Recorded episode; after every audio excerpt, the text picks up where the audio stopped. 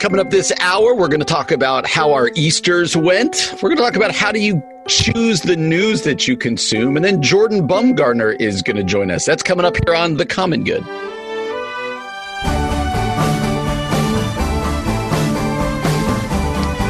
Happy Monday, everybody. Welcome to The Common Good on AM 1160 Hope for Your Life. Alongside Ian Simpkins, my name is Brian Fromm. Excited to have you joining us uh, again from our homes today, like everybody, we are in our homes, not wearing face masks because we're in our homes. Uh, I was at the grocery store earlier, man, and it it is just weird to not only did I wear a face mask, but to see the people with face masks, it's still really a strange deal.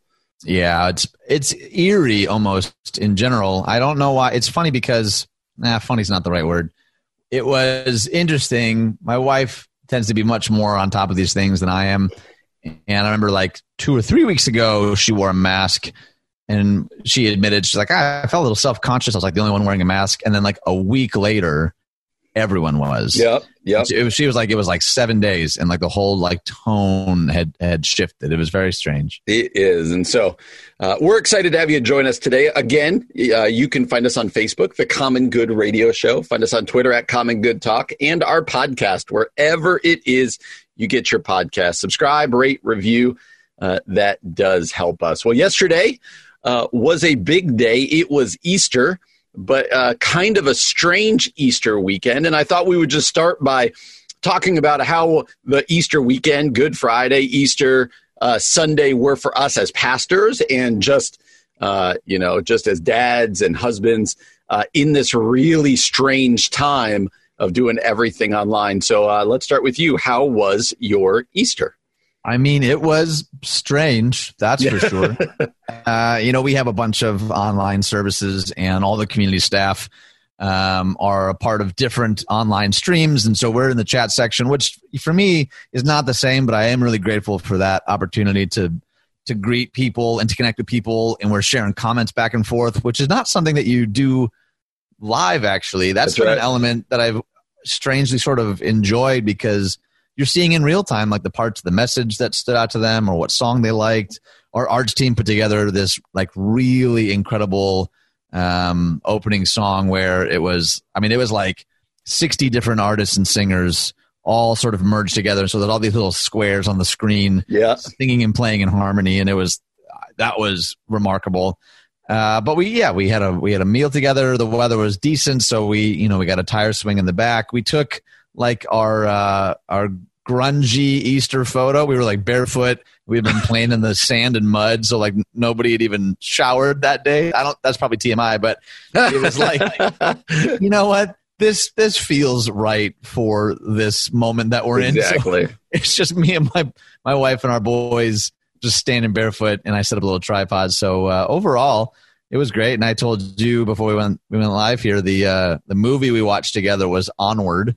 And That's I right. heard a lot of a lot of buzz around that, and both my boys. I mean, they're pretty young, so I don't know that they understood it, but my wife and I loved it. So that was, yeah, it was uh, overall. I think it was it was a good Sunday. Plus, also I mentioned this. My friend Amash shared his testimony in our services, and it is one of the most powerful stories I've ever heard. So I was really grateful for uh, for him and his willingness to share that story. That's awesome. Yeah, for us too. Obviously, being online, uh, like everybody, uh, it was uh, it was just uh, different, right? Like to be home and watching yourself, and and to be not with everybody on Easter. But we also uh, we tried to do some things in our service. So we ended the service, and instead of doing a benediction, uh, we had had people in our church film themselves just saying, He has risen, He has risen indeed.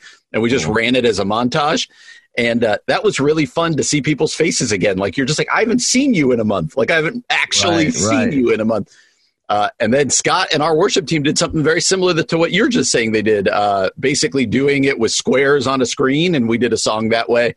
Uh, and so it was uh, I, I, said it to Scott, uh, our other pastor, this way: it was as good as it could have been without all being together. and yeah, so, right, right. Uh, I actually preached. It was really funny at Good Friday. I told you I was going to do this the other day.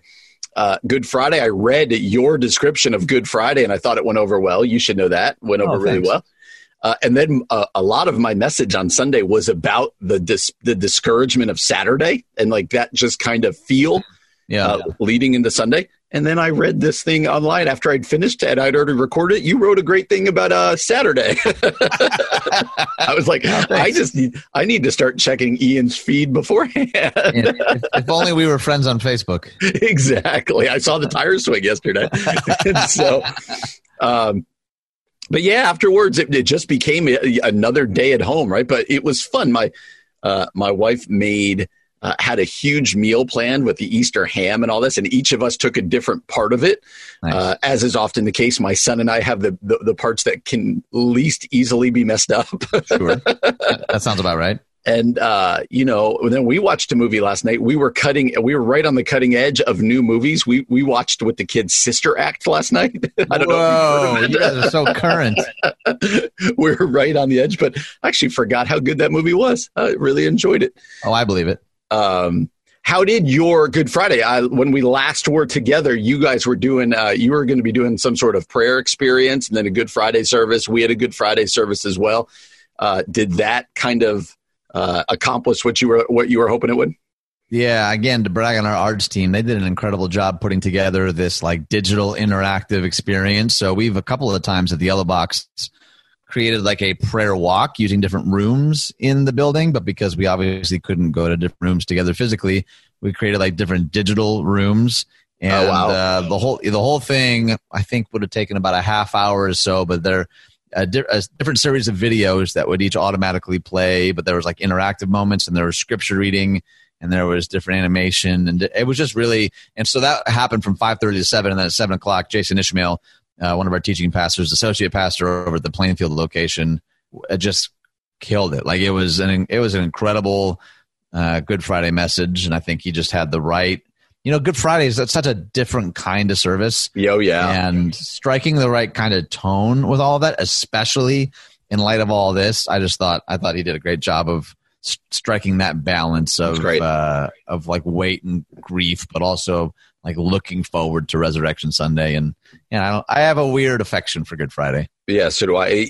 Uh, so let me close with this. Did you feel like people were uh, longing for the celebration of Easter? Like we need some light and hope, or were people more subdued in your opinion? Like uh, I don't know, I'm just down right now with all that's going on. Which way did you feel as you interacted with people? People, people leaning for Easter. You know, I don't, I don't know that I would say subdued necessarily, but it feels like giving space for grief and sadness feels like a balm for people right now. Like my yeah. wife and I recorded a song on Saturday from a band called Citizens, and the whole song is sort of about it's this declaration of God never leaving our side no matter what we're facing.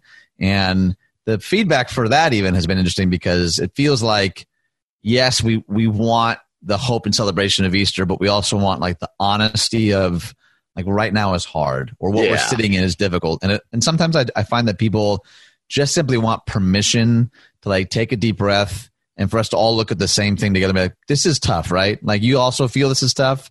And to have someone, especially the church, say, yeah, this is tough. I don't know. I, to me, it feels very freeing. So I, I think it's both a both and I don't think it's a wallowing at all, but yeah, the, the giving permission to experience and articulate grief, sadness, uncertainty, I think is uh, is really really important. Yeah, and I felt like what I got a lot of messages from people was like Easter kind of heightened also the I really miss being together. I miss yeah, my friends. Right. I miss my people, my family.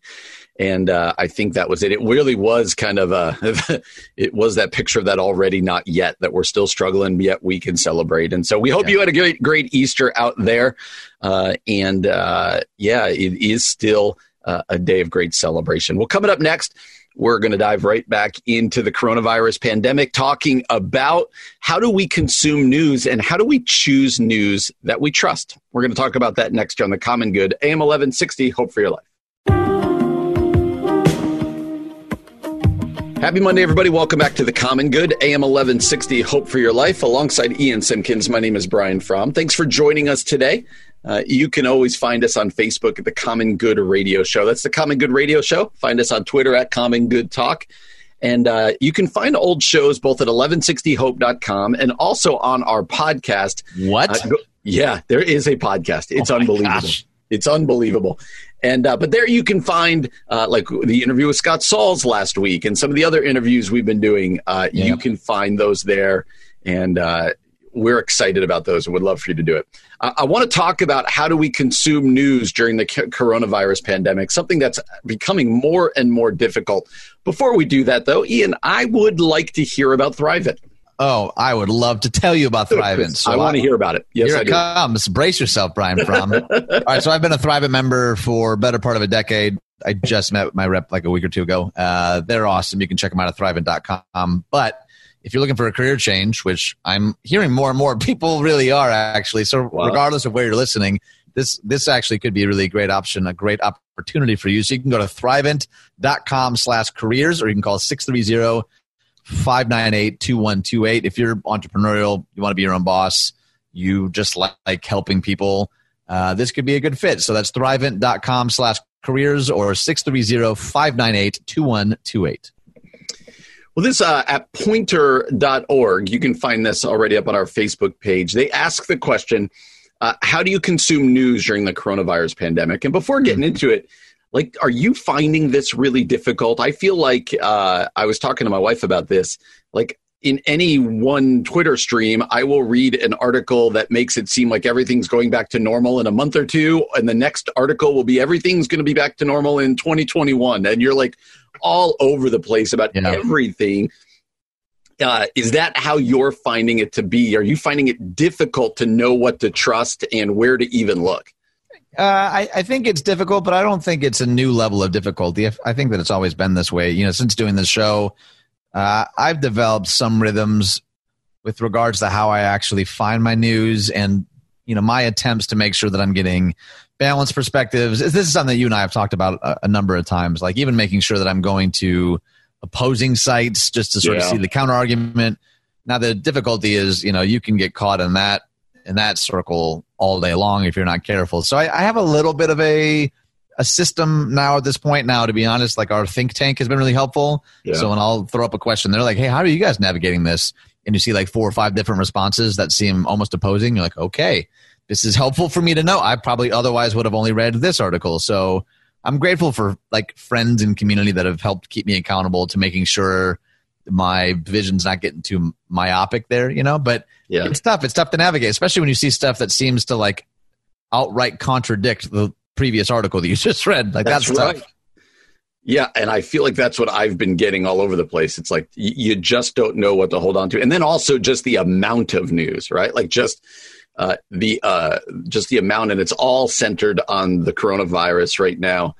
Uh, and so this article talks about how he just some tips from uh, her name is Joy Mayer. She's the director of Trusting News, which is a project that trains journalists to demonstrate credibility and actively earn trust. Uh, and so she's got some skin in the game here. And at the very end of the article, I'd encourage you to look at the whole article, but at the very end of the article, she gives five bullet points to how to be a good uh, news consumer. What are some tips? You said you've got some tips. She's going with here's five tips on how to be a good news consumer. I thought these would be helpful for us to look at because like I said, if you're like me, you're you're struggling with that a little bit. So why don't we bounce back and forth on these uh, and see which ones are helpful? Why don't you read the first one? All right, the first one she says if a news story seems unlikely, see if you can corroborate it elsewhere. Do a quick Google search or search on a news website that you trust. We've done uh, extensive segments about this idea. It's, I mean, it's never been easy, easier technologically yeah. speaking, to say, hey, before I hit share, I'm just going to do a quick Google search to see if this is actually legit. Yeah. And if, you know, the first 17 hits are all the exact same headline from a shady looking site, there's a, a good chance that's maybe not 100% accurate. and I think it's really important and not to belabor the point. I think it's especially important for Christ followers. If Agreed. we're people of the truth, uh, I think that needs to also include like the types of media that we choose to share. And a Google search takes three seconds. That's right. That's right. Number two, check the source and know where you're getting your information. Are they legit? What's on their about page? Can you see evidence of their mission, their ethics, and their history? So don't just read the article. Uh, go to the source and go, who are these people? Like, are do they have an agenda? Are they trying to push something here? Yeah. Uh, what could they? What is the angle that they're coming from, as opposed to just reading everything like it's all neutral? Like, oh, they're just right. trying to get out news right now. Check the source and know where you're getting your information. Right. Next one is, I think, particularly important right now. Remember that information is changing quickly, and something you saw last night uh, might no longer be true. That doesn't mean it wasn't true when it was reported. So uh, mm. I, I've certainly fallen into this before. We probably even read information on the show that yeah. was a few hours old, and by the time that we were actually reading it, it was no longer accurate. Like that's been something that, especially in this context, I've been feeling additional weight around. Like, gosh, I hope this is at least close to up to date. But yeah. yeah, it's hard. It's hard to know. Yeah, like you and I were just talking about face masks before, and I mean, for a while it was like not just you don't need to wear them, but it's actually worse to wear them. And then all of a sudden, a week later, it was everybody wear them. Right. You're like, what just happened? Right. Uh, number four, I found this one really interesting. Get in touch with journalists, especially local ones. Ask questions. Let them know how they're doing and what you need to hear from them.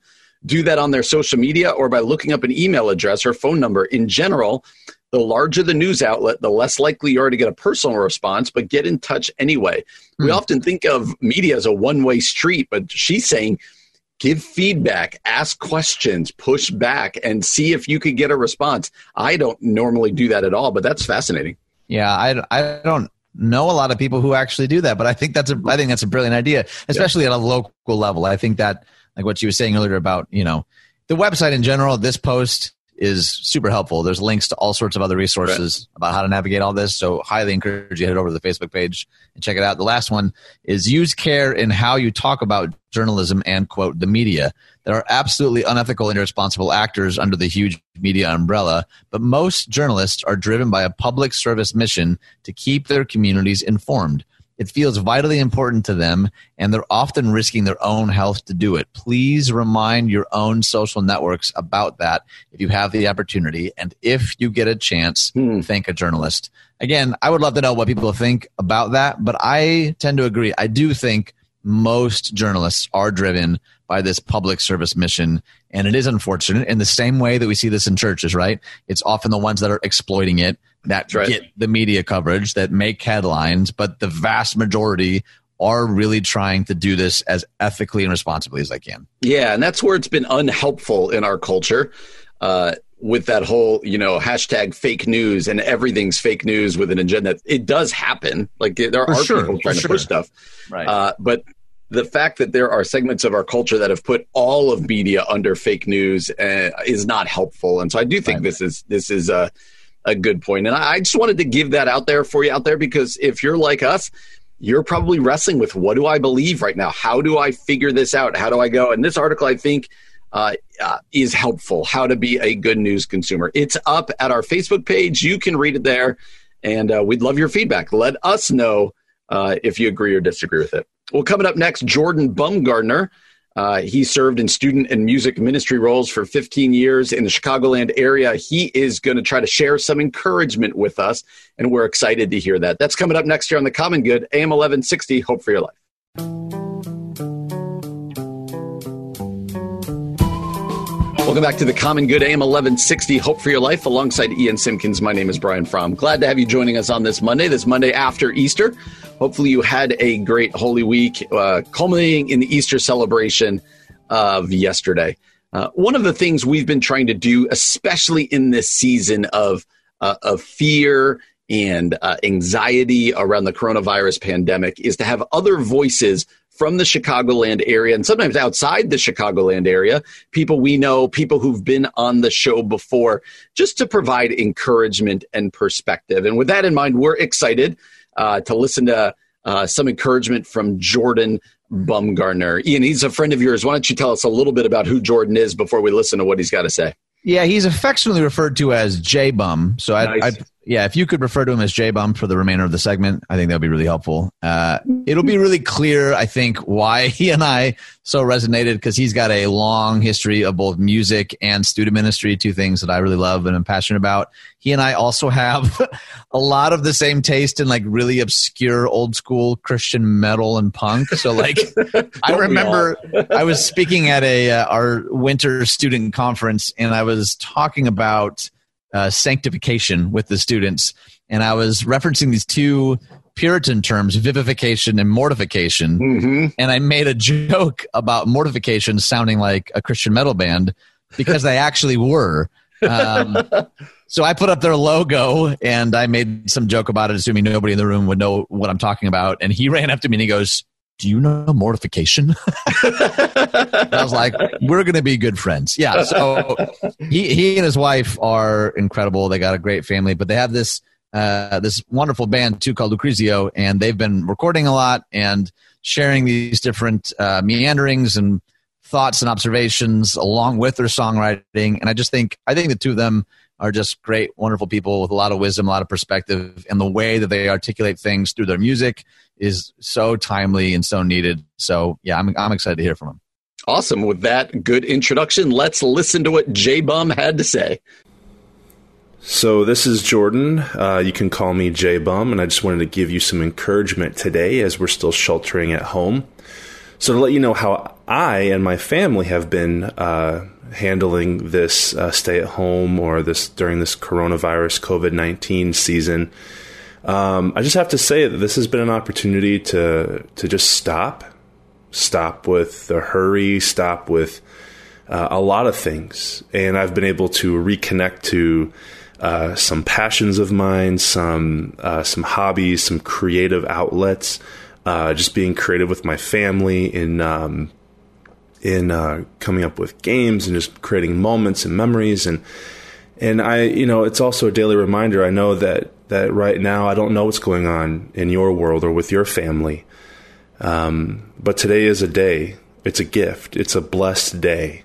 And I and, my family and I, we've been practicing gratitude and thanksgiving and just being uh, grateful for uh, still having a home and for the Lord providing. Um, and I know for you right now, you might feel like everything's just kind of crashing down. And um, it makes me think about the story of Peter uh, walking out on water. And I was kind of reflecting on this the other day. You know, we oftentimes think about the moment where he looks around and sees um, the waves crashing and he takes his eyes off of Jesus and he starts to sink.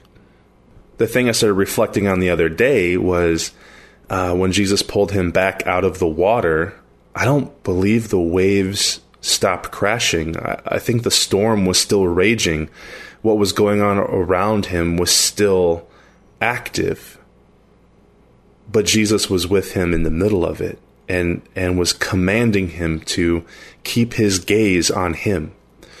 See, the storms of life are still going to happen, but we have a Savior, a risen Savior, who will be in it with us in the midst of it, like Shadrach, Meshach, and Abednego, right? Um, they were thrown into the fiery pit. They were thrown into into a furnace that was made hotter than uh, than any fire ever before in that situation. And even people uh, that were bringing them in were were dying from the the heat. But those those three guys were were having a party, but the fire was still raging, and yet there was a fourth person in there, an angel, God's presence, with the fire still raging. So, a passage of scripture I'd like to leave with you today comes from Psalm 20, and it says this Some trust in chariots and some in horses, but we trust in the name of the Lord our God. And I'm a huge Tolkien nerd, and that sounds like the most epic, you know, adventurous thing I've ever, one of the most adventurous things I've ever read from scripture. But some trust in chariots and some in horses, but we trust in the name of the Lord our God. So, I'd encourage you today, as hard as it may be, wherever you are, to trust in the name of the Lord our God. Trust in Jesus who will be with you even in the midst of storm. All right. Thankful for Jordan Bumgarner there sharing with us. What stood out to you? What, what did you appreciate about what Jordan had to say? Well, it's something that you and I talk a lot about too is like the, the need to stop and yeah. how that's something, at least for me, I can know that I'm supposed to do, but it's not typically until it's forced upon me that I actually take the time to do it and the reminder honestly that like regardless of what reality we face ourselves we face today is like today is still a gift. You know sort of yeah. like what pastor brackman was saying last week like because you woke up because god sustained you because you have breath in your lungs you woke up today is a gift. It's hard i mean i'm even you know i'm in my basement right now and i'm like i can hear one of my boys crying. They've been kind of crabby today you know and it's one of them didn't sleep well last night at all and it can be easy to let your vision kind of focus on like what's not great or what's not ideal or what you hadn't expected, but the reminder that today was a gift. I think was was really good. What you what stood out to you? You know, one of the things that keeps standing out to me is, uh, and one thing I've enjoyed about us doing this kind of project is we keep hearing some say similar things from people, and they haven't heard the other people's. Uh, they might like have. Said, well, maybe. This uh, is a radio show, Brian. That's a good point. That's a good point. like you said, that opportunity to stop, but also this. Uh, I, have appreciated so many of the men and women who have shared with us, talking, uh, pointing us to the presence of God in our lives, and the, that uh, that He will be with us in this. You know, Jordan said we have a risen Savior who will be with us in this. Uh, I trust this concept of trusting the Lord in the midst of the storm. Uh, this uh, this regular call to that today is a gift, uh, even with all that's going on around us, but that God's with us. He hasn't abandoned us. Now this pandemic has taken his place and stepped in, but no, no, God's not surprised by this. He's in the midst of this, and uh, and, and I love it. it's one of my favorite stories that Peter walking on water story he referenced it. You know, we we usually think about Peter watching the waves, but uh, Jesus pulls them up and those waves are still crashing. And it's all about perspective. I don't know. I love the way he points us to God's presence in the midst of the storm and that, that we can trust in that. Well, in that reference too to Psalm 20, which I think is Psalm what 27, talks about putting, you know, trust in chariots and horses, but we trust in the name of the Lord. Like, you know, most of us don't have horses and chariots right now, but we are, I think, tempted to run to things other than God to cling to for hope or meaning yep. or security. And I think a lot of that, to be honest, is understandable. And I don't think that we are not supposed to appreciate a house that protects us and a car that starts, but to not put those things before God, right? Like that, I think you're right. I think the, the idea that Peter is rescued, but there's still raging waves. Like Jesus has, right? He's not protection from the storm, he's protection in the storm. I think that is such a helpful distinction to remember that it's not just oh god make all of this kind of go away or make the seas calm which is sometimes what i pray like just take this from me like i don't want to right and god's like no we're gonna we're gonna walk through this together i just think uh, i just think this in general is such an important posture for us to remember Absolutely. So thank you to Jordan Bumgarner. We really appreciate that. You put his website here. I think it is lucrezio.music.com, L U C R E Z I O music.com com. You can find him there. Thanks again, Jordan, for doing that for us. Well, coming up next, uh, we are going to talk about the Tiger King and what does it tell us? Tell us a little bit about how do we best love our neighbors. That's coming up next year on the Common Good, AM 1160. Hope for your life.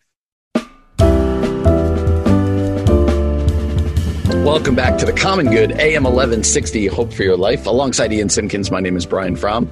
Uh, really happy to have you joining us here on this Monday afternoon. Uh, you can find us on Facebook. You can find all the articles that we read, including a really interesting one we're about to do here. Uh, you can find that at our Facebook page, The Common Good Radio Show. You can find us on Twitter at Common Good Talk, online, 1160hope.com.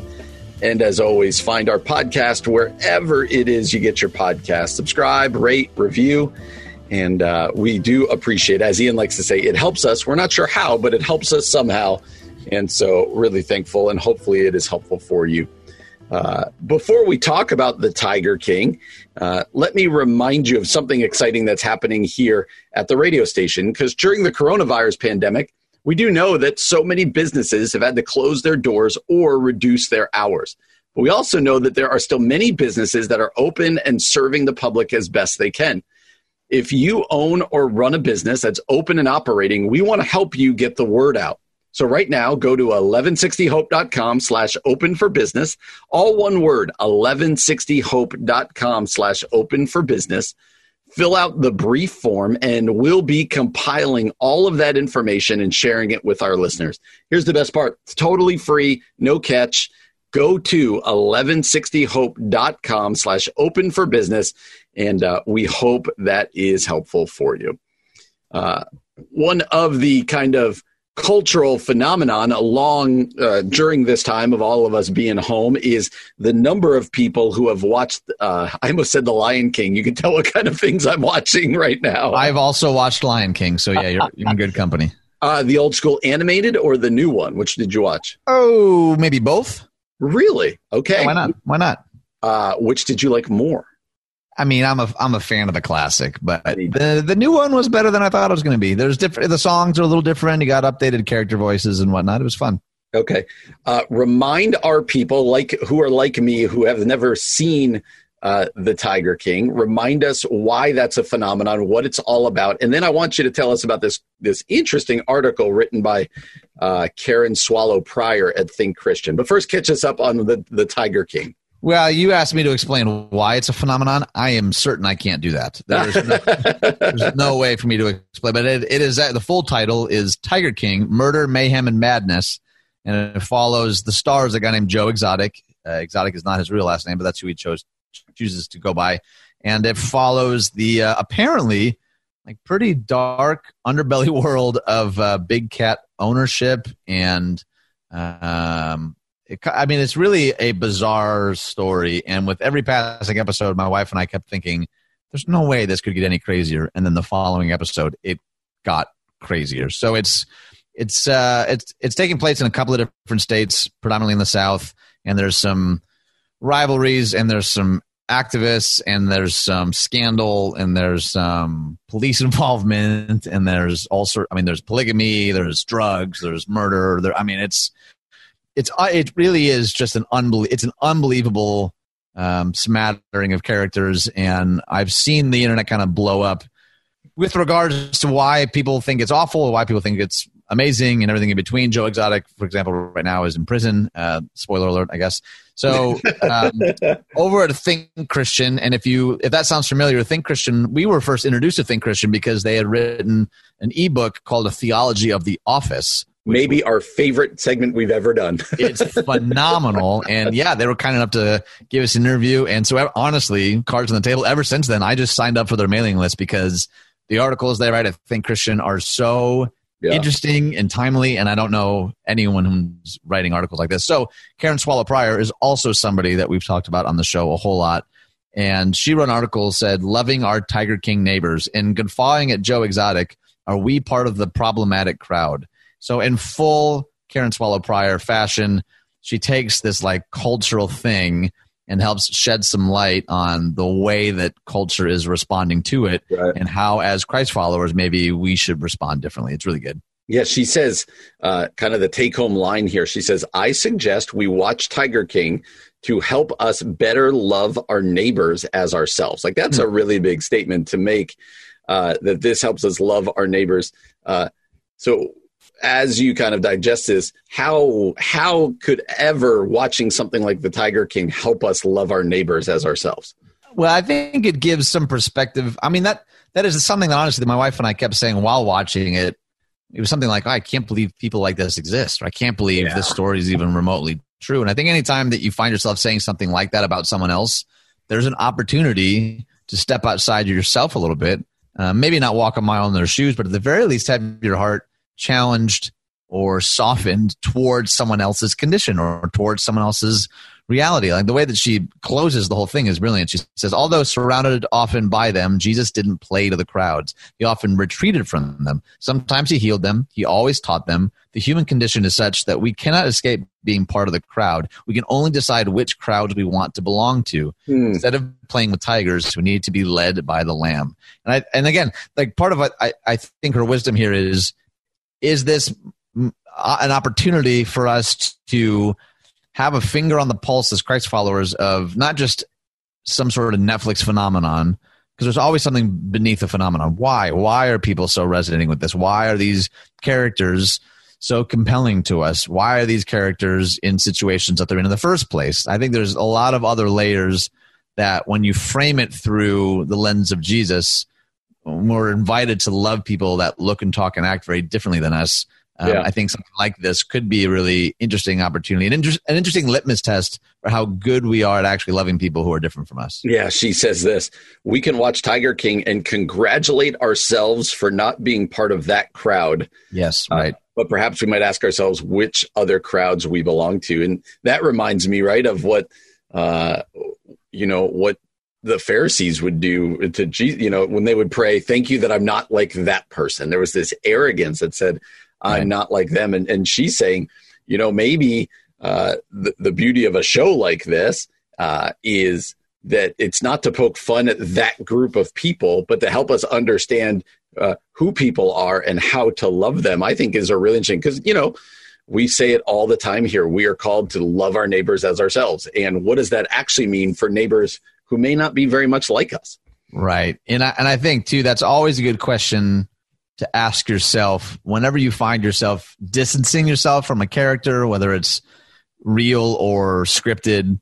Uh, ask what what is it in me that wants to distance myself or to judge that person and to do the hard work of realizing, you know, I think even like that John Wayne Gacy song by Sufjan Stevens, where he's painting this picture of John Wayne Gacy, who's obviously just this, I mean, a notorious murderer. Yep. And there's a line at the end of the song. He says something like, and in my best behavior, I am really just like him. Look mm-hmm. beneath the floorboards for the secrets I have hid. So he spends this whole song making you feel just this disgust towards this character. And then the punch at the end is, yeah, all of us are inclined towards deviance and gossip and hatred and deceit. And I don't know, like there is something very Jesus about, hey, be careful not to be pointing out specks. obviously, what's happening in the show aren't specks in other people's eyes. There's like illegal activity. So I don't mean to diminish that at all, but it is a good spiritual exercise to ask yourself, oh man, why do I so love pointing a finger at how that other person is or isn't doing that thing? What does that reveal about my own heart? I think that's always a good question to ask. Yeah. Uh, in the 30 seconds we have left, have you have you come up with a new show now? Are you binge watching something new, or uh, where are you at now? I'd love to talk about it another time, but the way SNL handled this last weekend was fascinating. Oh, I didn't even see it. Oh, okay. you got to go watch it. If you're listening, go watch. I mean, it's not their best SNL, but they're doing it, you know, via isolation, via self quarantine, and something like a live performance. I mean, Tom Hanks is hosting, and he starts the show in his kitchen. Like it's a re- no it's way. Really, I didn't see that at all. Wow, really, really, really interesting. Yeah. Okay, I will check that out tonight while I'm talking to Alexa. We'll do both of them tonight. I, I don't believe you. Coming up next, uh, we're going to tackle uh, the Kansas Supreme Court striking down a measure that allowed large church gatherings and some other questions around. It seems like this push for allowing churches to gather. We're going to talk about that next here on the Common Good. AM 1160, Hope for Your Life. Hey everyone, it's Ian Simpkins here, and I remember the first time that I actually learned about Thrivent Financial. I was pastoring a church in Bartlett and me and two other pastors had this dream, this idea to better care for the marriages in our communities. And so we started to dream up this conference idea. What if we actually hosted a local conference to pour into marriages and couples in our churches, in our neighborhoods, in our communities? And Thrivent Financial kind of came alongside and not only like made the conference possible, but they were actually interested in partnering with us as churches, as pastors, to help people not only be wise with money, but to live more generously, which was always a value that I had and always struggled to find organizations that actually wanted to help our churches do that. And so that's actually kind of the beginning of what's been a really beautiful journey and relationship with Thrivent to actually be wise with money, to live generously, and to help other people do the same. And so if that interests you, I'd encourage you to go to thrivent.com to learn more. Coming up this hour, we're going to talk about the Kansas Supreme Court and about churches meeting during this pandemic. And then we're going to talk about mental health during the coronavirus. That's coming up next here on The Common Good.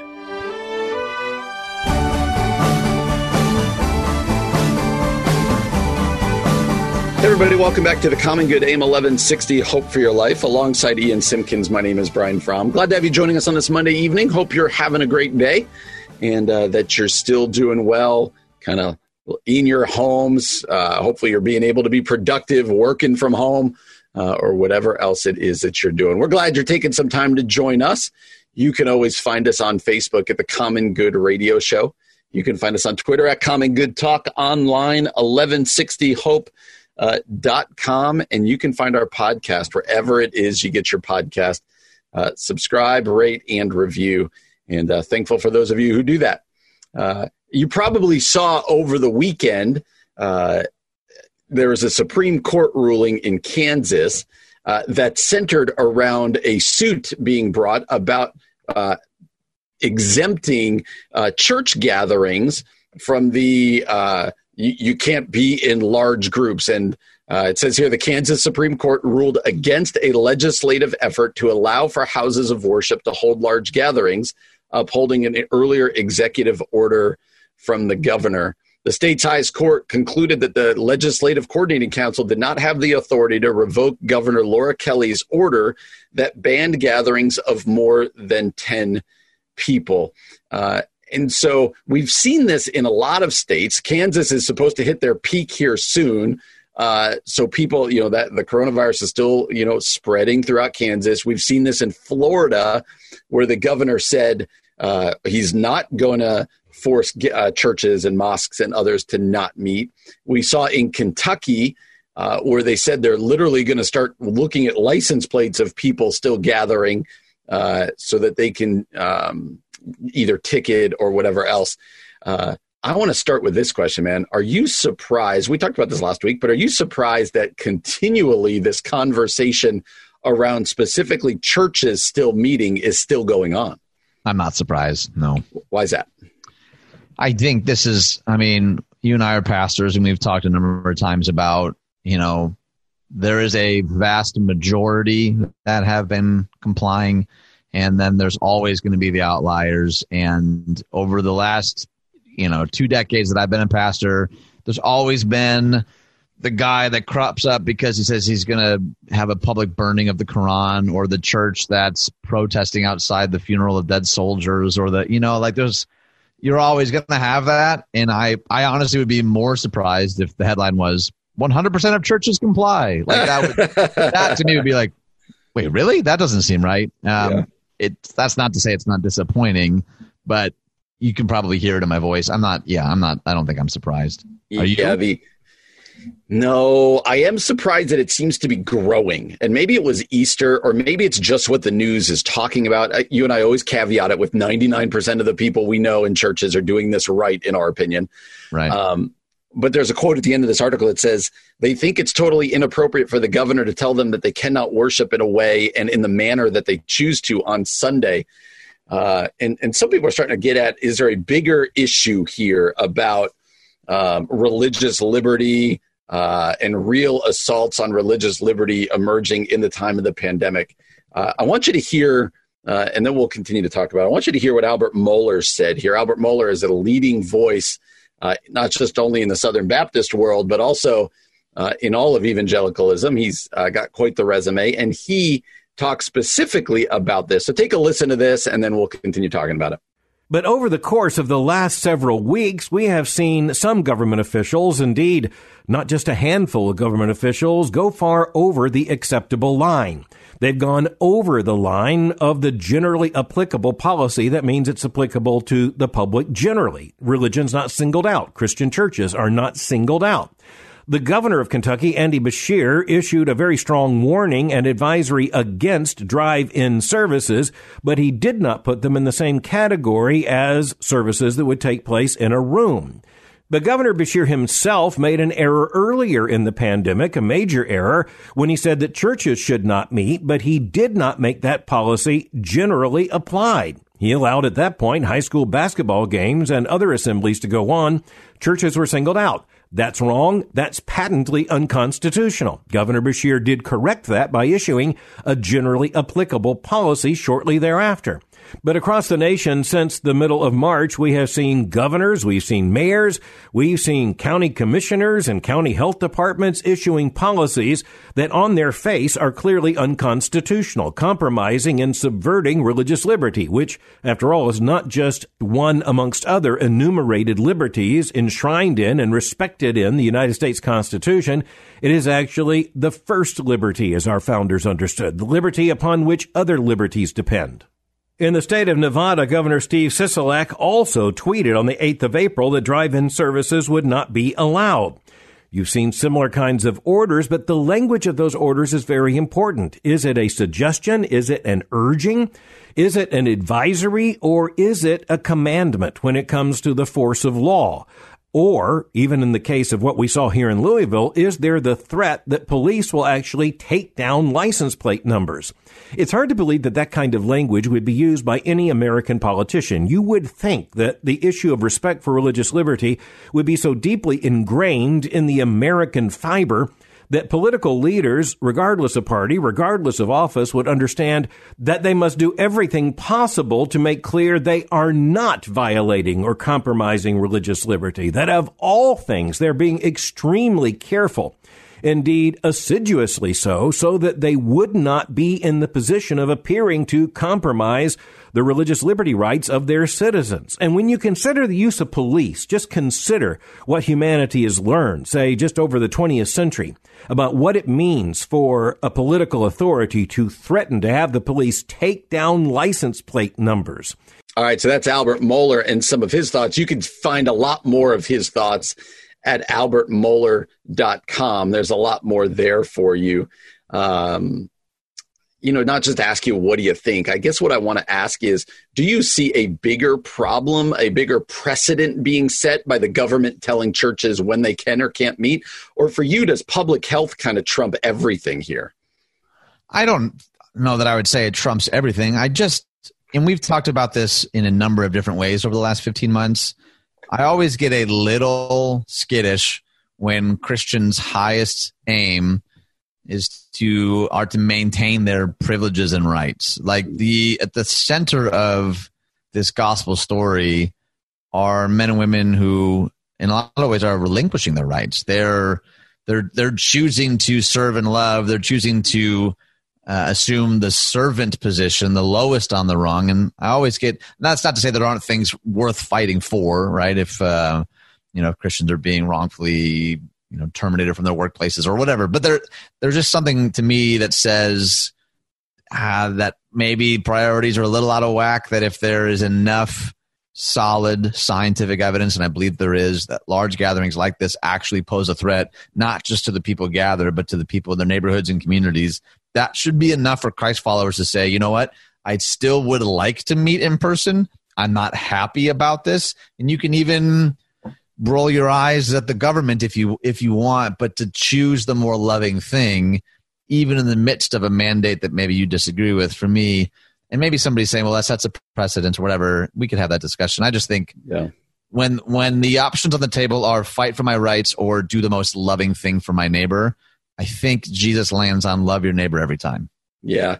Uh, Mohler said it's hard to believe that any kind of language would be used. Uh, he says, You would think that the issue of respect for religious liberty would be so deeply ingrained in the American fiber that political leaders, regardless of party, would understand that they must do everything possible to make clear they're not violating or compromising religious liberty.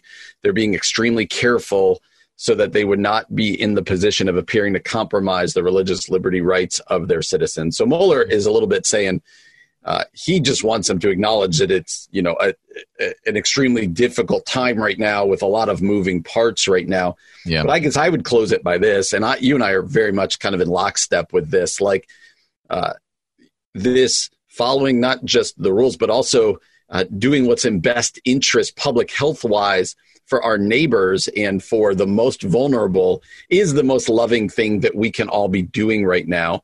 Right. Uh, and that churches aren't being persecuted here, right? We're all shutting everything down, like yeah. whether it be schools or businesses, uh, uh, athletic event, whatever else it might be. So uh, we would love your opinion. You might think we're totally wrong. In fact, we've posted some stories about this kind of thing, and we've been told by people we think you're wrong. So we would love to hear from you. Do that at our Facebook page at the Common Good Radio Show. Well, coming up next, uh, a couple different articles that are going to highlight uh, the the mental health issues of depression and anxiety and other aspects that are going to happen more and more through this coronavirus pandemic. We're going to talk about that next year on the Common Good, AM 1160, Hope for Your Life. Welcome back to the Common Good, AM 1160, Hope for Your Life. Alongside Ian Simpkins, my name is Brian Fromm. Really happy to have you joining us today. Uh, we hope that you're doing well on this Monday after Easter. Hopefully, uh, you're still uh, thinking about and reflecting upon uh, the good news of the empty tomb and all that we celebrated yesterday, albeit virtually, uh, all that we celebrated yesterday in our various churches on Easter Sunday. Uh, you can find us on Facebook at the Common Good Radio Show. You can find us on Twitter at Common Good Talk. You can find us online at 1160hope.com and you can find our podcast wherever it is you get your podcast. Basically, Ian, what I just told them is they can find us a lot of places. Yes, but we haven't determined whether or not Alexa can help. oh, I shouldn't have left that door open for you. I, I mean, you set him up, I knock him down, man. That was almost too easy. and I, I, if I'm going to make a, a, confession right now, we okay. were actually playing with with Alexa this weekend, making Come her jokes and stuff. I am like, I think I just have a mental block with this. Now I, I need a psychologist to help unpack this because now it's just gotten ridiculous. Every psychologist listening is saying, no, you don't. You just need to do it. you just need to do it. Marsha Vaughn, Marsha Vaughn is listening like, no, that's not it. Nope. I do want to tell you about something good going on here that the radio station is doing because during the coronavirus pandemic, uh, we know that there are many businesses that have sadly had to close their doors or reduce their hours. But we also know that there are still many businesses that are open and serving the public as best they can. So if you own or run a business that's open and operating, we want to help you get the word out. So right now, go to 1160hope.com slash open for business. That's all one words, uh, 1160hope.com slash open for business. Fill out the brief form and we'll be compiling all of that information and sharing it with our listeners. And it's totally free. No catch, uh, no uh, hidden sales thing here. It's totally free, something we're doing for you. So go to 1160hope.com slash uh, open for business. So, Ian, uh, people may not know this is how we do stuff, but you and I, we, we will both post a bunch of articles that we're reading or thoughts that we're having as we put the show together. And you had kind of grouped together uh, three different articles all in a row uh, about uh, depression and mental health issues in the face of uncertainty, and basically around uh, what is going on, what is going to go on, what is going to be the lasting effect or the effect now of this coronavirus pandemic, uh, specifically around issues of mental health. So, why don't you speak to that a little bit, whether it be from the article or just some of your own thoughts about what might be some of the underlying things we don't think about during this pandemic? I think it's really important to have the conversation uh, multiple times because mental health is obviously this massive umbrella, and we're all dealing with pandemic and uncertainty and social isolation in various different ways. So it's something that I want to be really mindful to continue to kind of put at the forefront of our conversation. And I was listening to a sermon by John Mark Comer at Bridgetown Church on the West Coast, and he had referenced this article, and it kind of sent me down this rabbit trail. Found a couple of articles that I found really interesting. I want to just read one of them, please, um, from the American Foundation for Suicide Prevention, and it's about a month old, so just keep that in mind. But the headline says "Taking Care of Your Mental Health in the Face of Uncertainty." So I'm going to read that, and we have a couple of other articles that we'll post to the Facebook page that mm-hmm. uh, I think will be a good resource at the very least. But for me, I just want to say it out loud.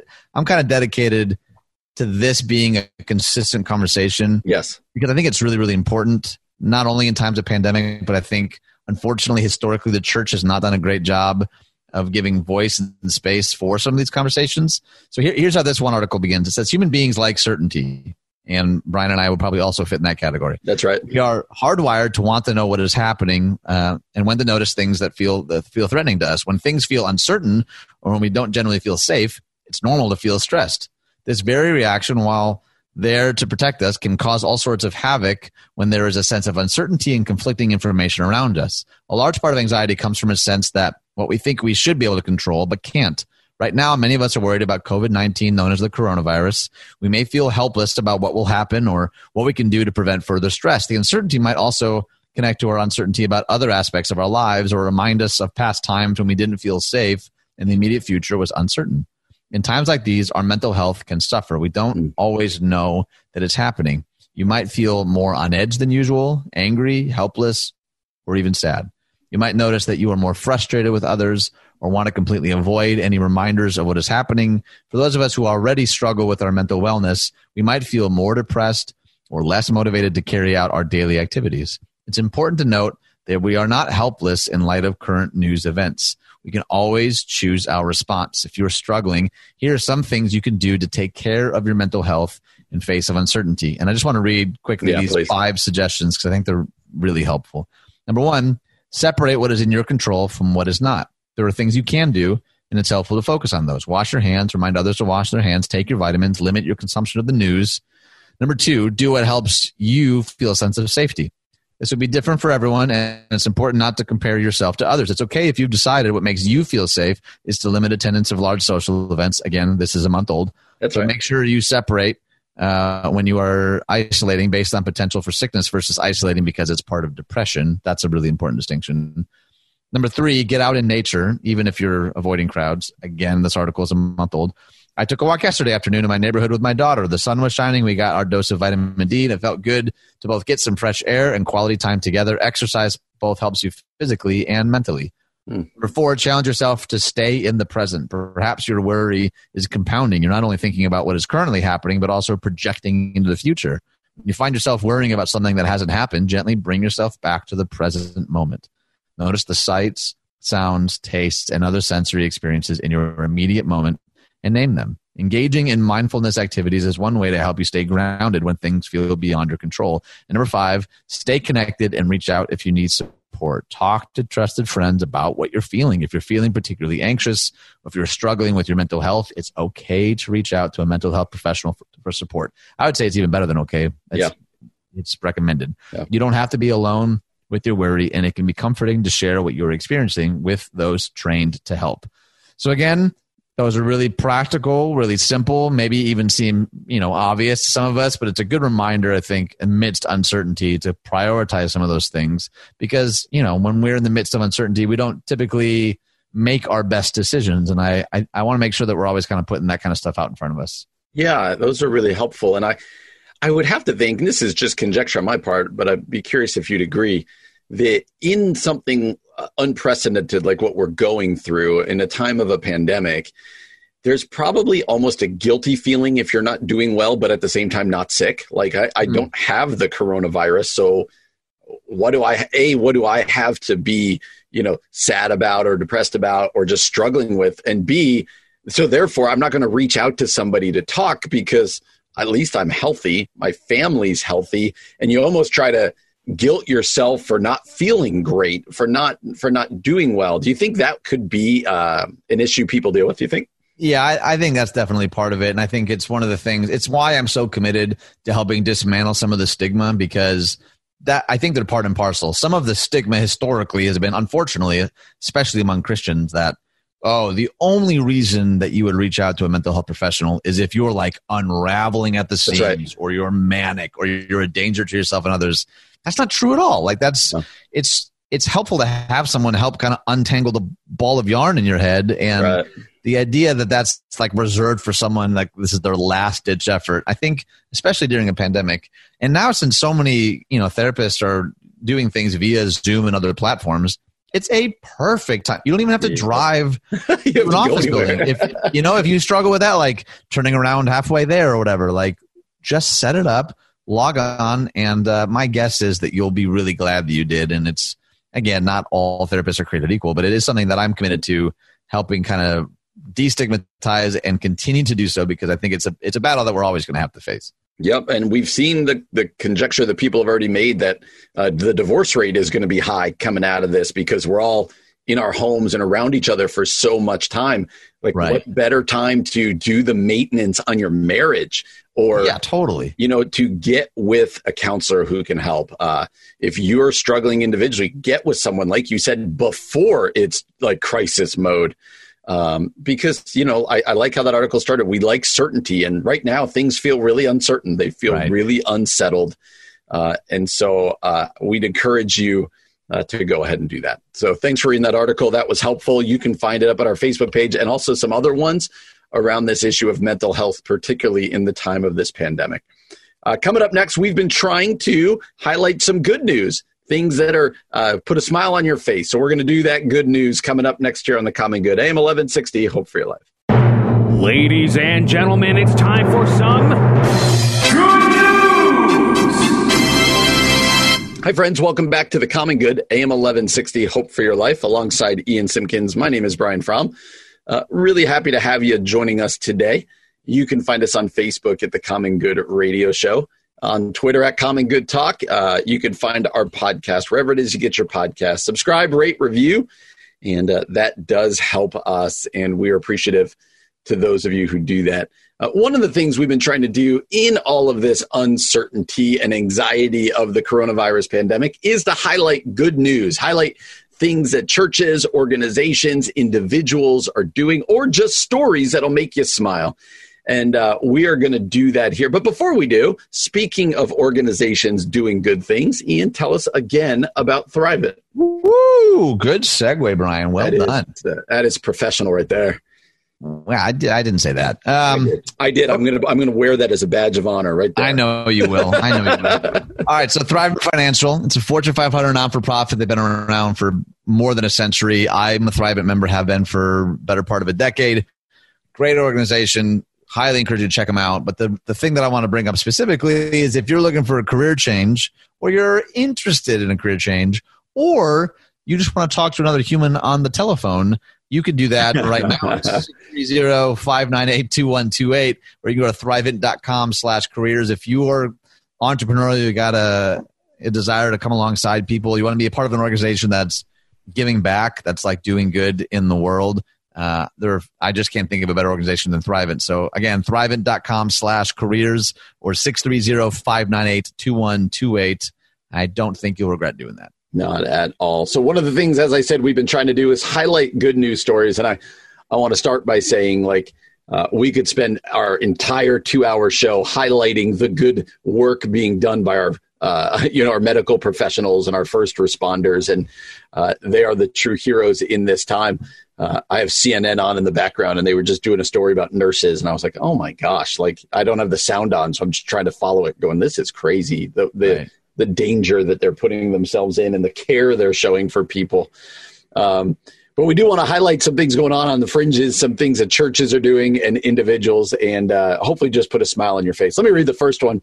Uh, this is from the goodnewsnetwork.org. Aspiring barista uses coffee shop supplies to make free drinks for essential workers from his window. Fabulous picture that goes along with this article. Uh, rather than twiddling his thumbs in self isolation, this aspiring San Francisco barista has been making free coffee for essential workers passing by his window. Prior, prior to the novel coronavirus shutdowns across California, Ben Ramirez had been taking barista classes with the hopes of eventually opening up his own coffee shop.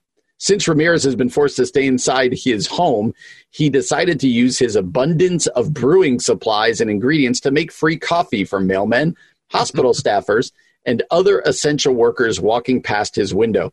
He is careful to maintain social distancing guidelines by using a toy gorilla arm that he borrowed from his son to pass the coffee uh, to visitors. He said, I've always wanted to do something out this window.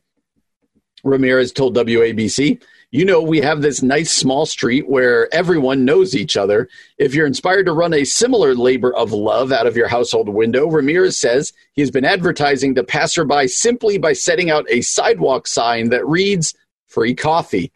So that's a guy doing what he loves and doing what he's able to to bless people. And the picture's awesome because he's in his window and he's in like the barista uniform uh, yeah. just giving out free coffee. Uh, even as someone who doesn't like coffee, I can I can uh, really appreciate that story right there. I'm just amazed at the innovation that people have come up with. Like I uh, I've mentioned before, we have an initiative now called Community Cares. Yep. And uh, if you want to learn more, communitychristian.org/cares. We've developed uh, more than more than ten different teams who have identified the different high needs in our community and on Monday and Wednesdays, I've been doing a uh, an interview around lunchtime with the different people who are leading the teams. Uh-huh. So I was chatting with Mike Charda today, and uh, he's doing a lot of the food redistribution stuff.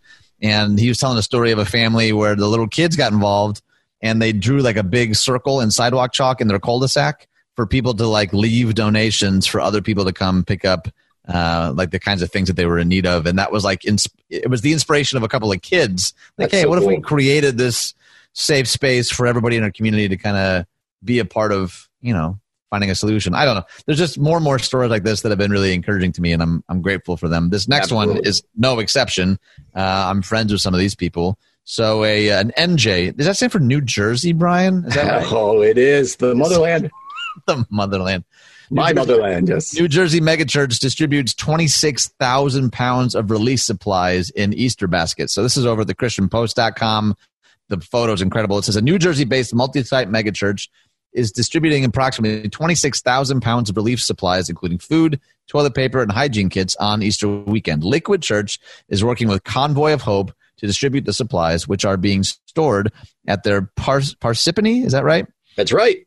Parsippany campus and organized into emergency relief kits that are wrapped in Easter baskets or boxes. On Saturday morning, the kits were picked up by those who registered at the church's website by filling out an emergency relief request. Then on Easter Sunday, some 40 church volunteer drivers will distribute the baskets to senior citizens and other families in quarantine. In addition to the aforementioned supplies, other items in the relief kits include bottled water, bleach, diapers, paper towels, and wipes. I love that story. It goes on and on to talk about uh, Liquid Church outreach director uh, Kristen Hosen. But the, the general sense, though, that churches are taking, especially a day like Easter, as an opportunity to serve and love other Yeah. people, to me, I just think is fantastic. Absolutely. So this next story, a little weird because it's uh, four years old, but I was reading it today, and and I just went like, that is like, this is like a Disney movie come to life, and so I want to read it for you. This penguin swims five thousand miles every year for a reunion with the man who saved his life. Aw. This has got to be one of the most heartwarming wildlife stories ever published here on Adapt. This is at adaptnetwork.com. This little South American penguin swims 5,000 miles to a beach in Brazil every year in order to be reunited with the man who saved his life. 71 year old retired bricklayer and part time fisherman uh, João Pereira de Souza, who lives in an island village just outside Rio de Janeiro in Brazil, found the small penguin lying on rocks of his local beach in 2011. The penguin was covered in oil and running out of time fast. João rescued the penguin, naming it Din Din, uh, cleaned the oil off its feathers, and fed him a daily diet of fish to rebuild his strength.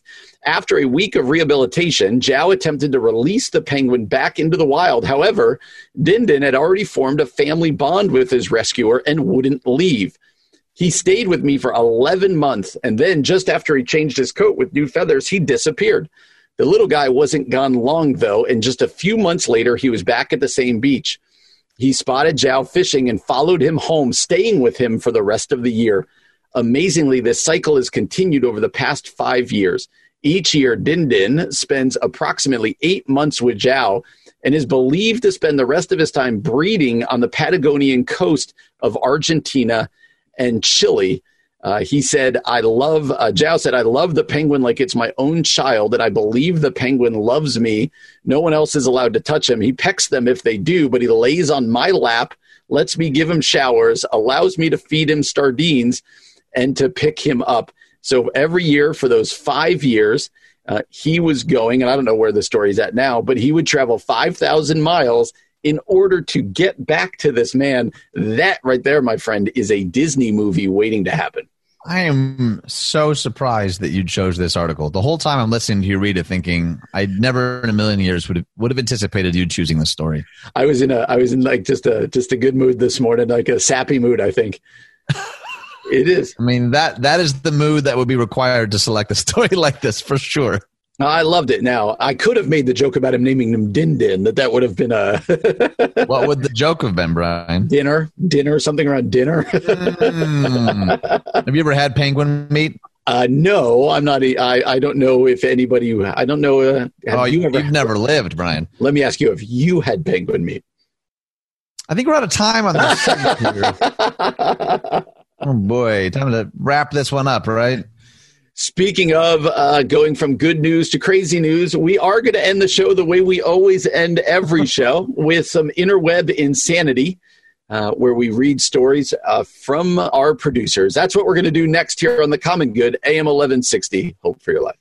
Hey everyone, it's Ian Simpkins here. And after I had this experience with Thrivent where we were able to host this marriage conference with two other churches in the area, uh, my interest was kind of piqued with regards to what kind of organization this was. And it was really fascinating because they approached me, who was pastoring a church in Bartlett, and they said, we actually provide these free workshops for people that want to be wise with money and live generously. And so they sent me this link and it was all these different topics, questions that people in my church actually were asking.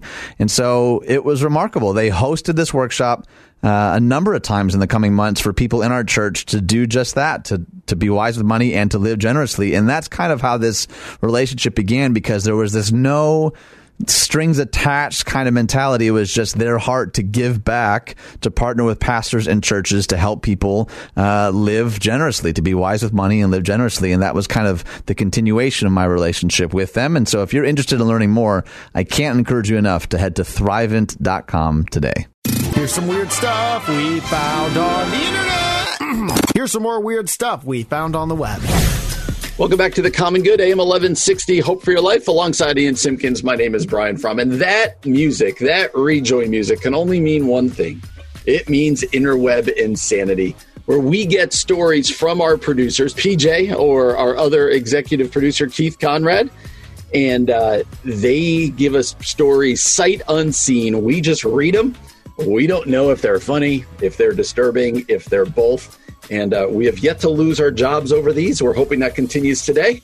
And uh, so, Ian, I'm going to give you the first one, and let's just cross our fingers that they're good today. Sounds great. Thanks, Brian. Italy. Mafia distributes food to Italy's struggling residents. As Italy struggles to pull its economy through the coronavirus crisis, the mafia. The article is linked to mafia. I wonder what that link is. I don't, I don't think I want to click. I don't want to click on that uh, is gaining local support by distributing free food to poor families in quarantine who have run out of cash, authorities have warned.